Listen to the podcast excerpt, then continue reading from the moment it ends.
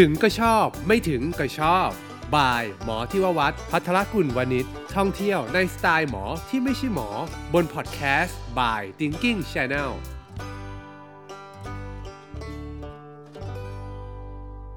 สวัสดีครับท่านผู้ฟัง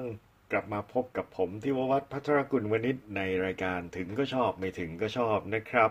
รายการนี้จะพาท่านผู้ฟังไปในหลายที่หลายทางเลยทีเดียวนะครับ ไปในที่ที่ท่านเคยไปแล้ว หรือยังไม่เคยไปก็ตาม แต่ว่าทุกที่ที่ท่านผู้ฟังไปนั้นเนี่ย มันก็จะมีอีกแง่มุมหนึ่ง ซึ่งผมจะหยิบยกมาเล่า ให้ท่านผู้ฟังได้ฟังกัน ในมุมของผม แล้วก็เชื่อได้เลยนะครับว่า ไม่ว่าท่านผู้ฟังจะไปถึงหรือไปไม่ถึง รายการนี้จะพาท่านผู้ฟังไปถึงหรือไม่ถึง ท่านผู้ฟังต้องชอบอะไรสักนิดหนึ่งในรายการนี้แน่ ๆ เลยนะครับ ครั้งที่แล้วค้างคากันในเรื่องราวของเมดูซ่า เมดูซ่าซึ่งเป็นเทพ อดีตเคยเป็นเทพ แล้วก็ถูกผลักไสไล่ส่งให้กลายไปเป็นปีศาจร้ายนะครับ ซึ่งปีศาจร้ายที่มีชื่อว่าเมดูซ่านี้เนี่ยถูกทวยเทพที่ที่เป็นชาวกรีก ไม่ใช่ชาวกรีก เป็นทวยเทพที่ของกรีกนะครับที่เขาเสร้างขึ้นมาเนี่ยรุมประนามหยามเหยียดกันเมดูซ่า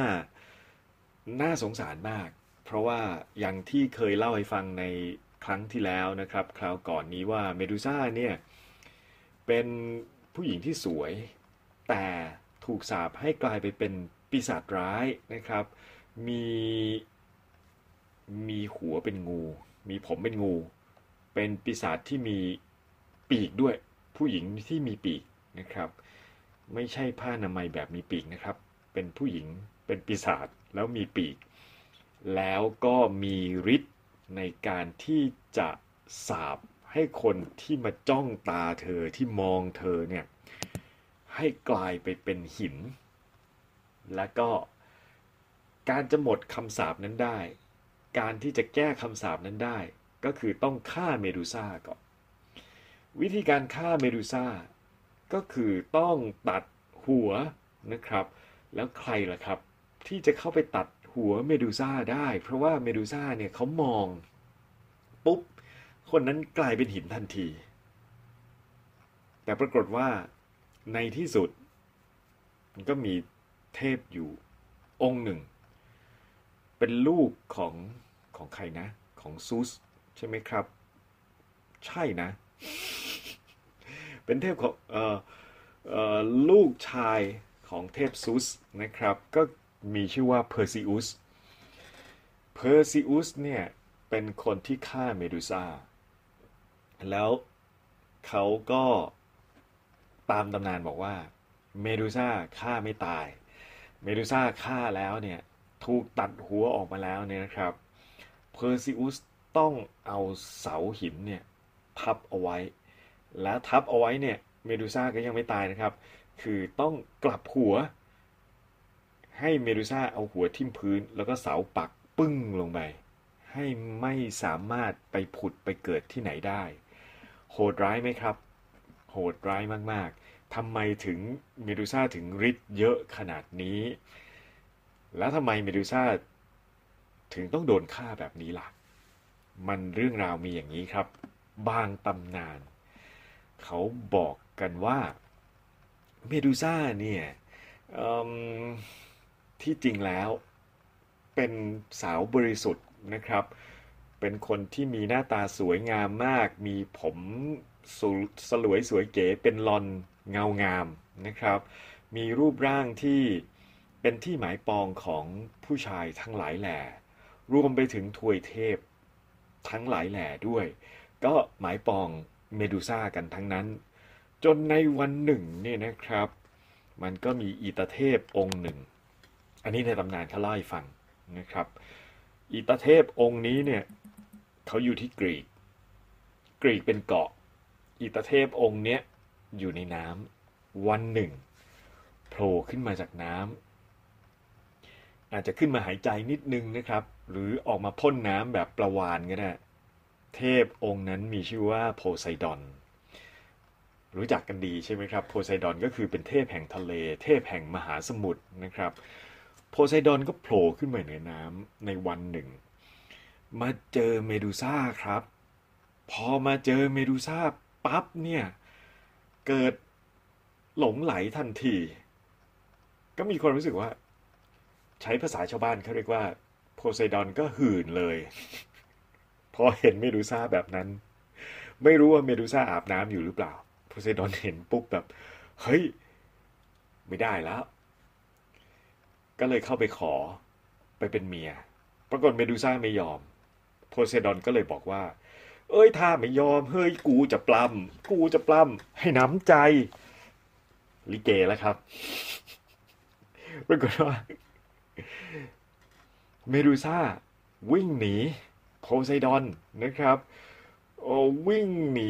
วิ่งไปไหนฮะโพไซดอนอยู่ในน้ำใช่ไหมครับ ก็ต้องวิ่งไปในที่สูง ที่สูงที่สุดณเวลานั้นคือวิหารแห่งอาร์ตินา วิ่งขึ้นไปบนวิหารอาร์ตินาเลยนะครับ อยู่บนยอดเขาพาเทนอน ใช่ไหม วิ่งขึ้นไปเลยครับ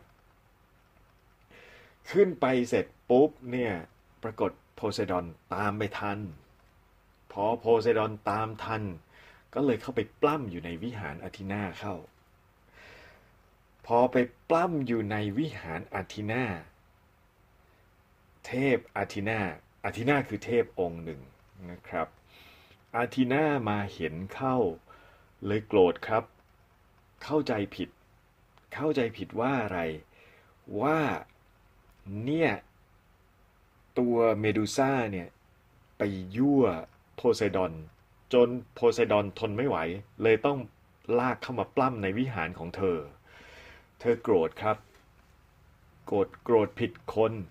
แทนที่จะไปโกรธโพไซดอน ไปโกรธเมดูซ่า เทพอาทินาซึ่งมีฤทธิ์เยอะมากอาทินาเลยสาบนะครับ สาบให้เมดูซ่า ซึ่งมีรูปร่างสวยงาม มีผมเป็นหลอนหยิกเป็นเงางามเนี่ยนะครับสาบไปเลยว่าให้ไอ้ผมหยิกเป็นหลอนเงางามของเธอที่ยั่วใจชายทั้งหลายแหล่เนี้ยให้มันเป็นงูพิษณบัดเดี๋ยวนี้นะครับ แล้วก็จากความสลวยสวยเก๋งดงาม กลายไปเป็นงูพิษที่น่าเกลียดน่ากลัว และเนรเทศเธอออกไปจากวิหารนั้นทันที นั่นคือสิ่งที่ทำให้เมดูซ่ามีหัวเป็นงูอย่างนั้นนะครับ แล้วในสายตาของพวกนักสตรีนิยม ก็คือพวก women right เนี่ยนะครับ เขาก็บอกว่า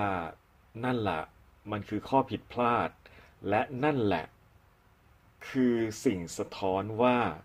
สังคมกรีก คือสังคมที่มีผู้ชายเป็นใหญ่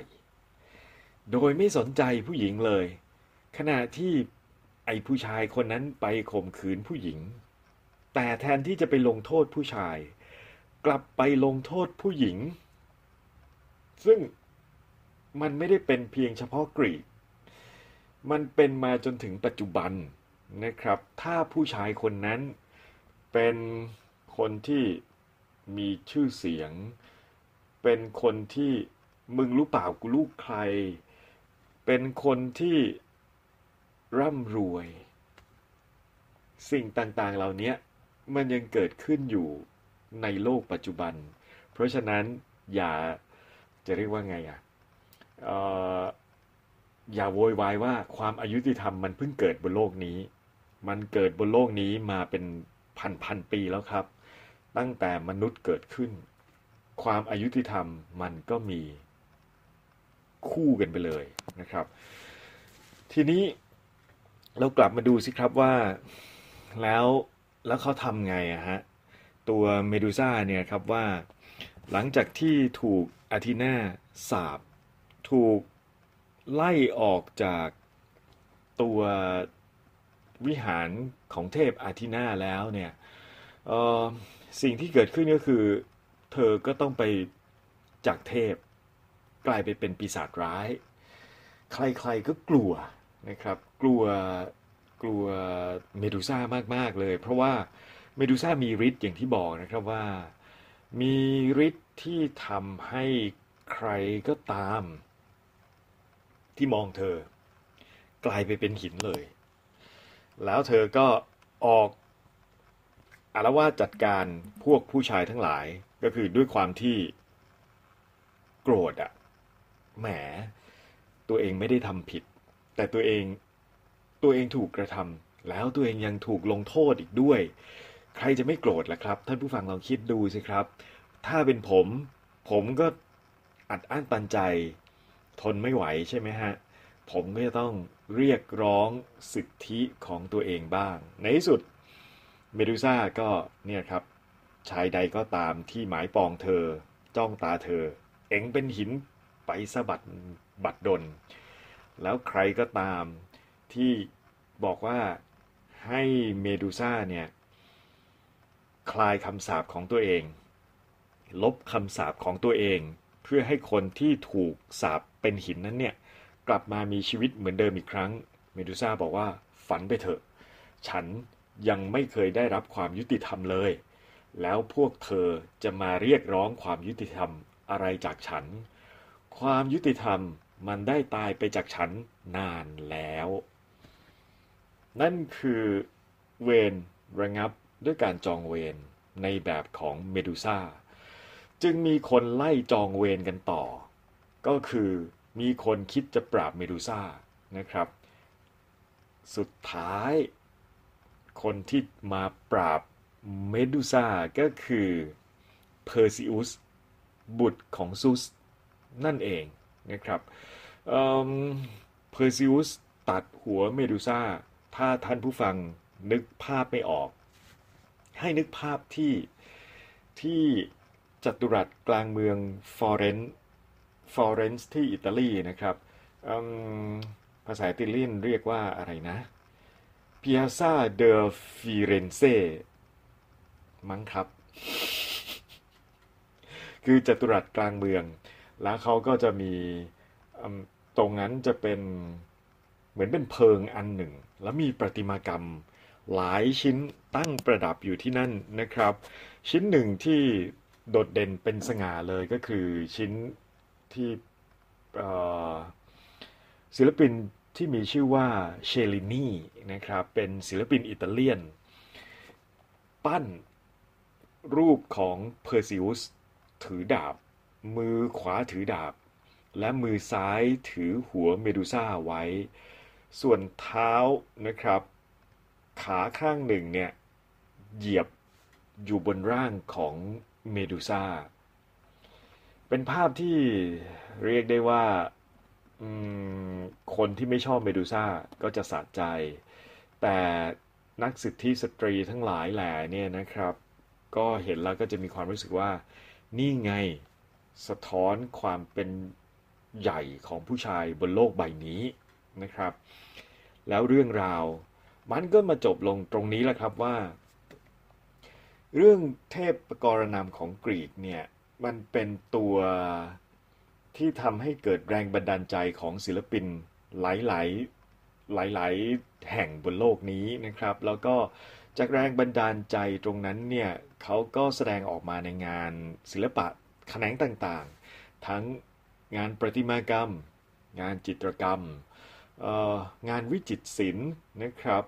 ไปจนถึงงาน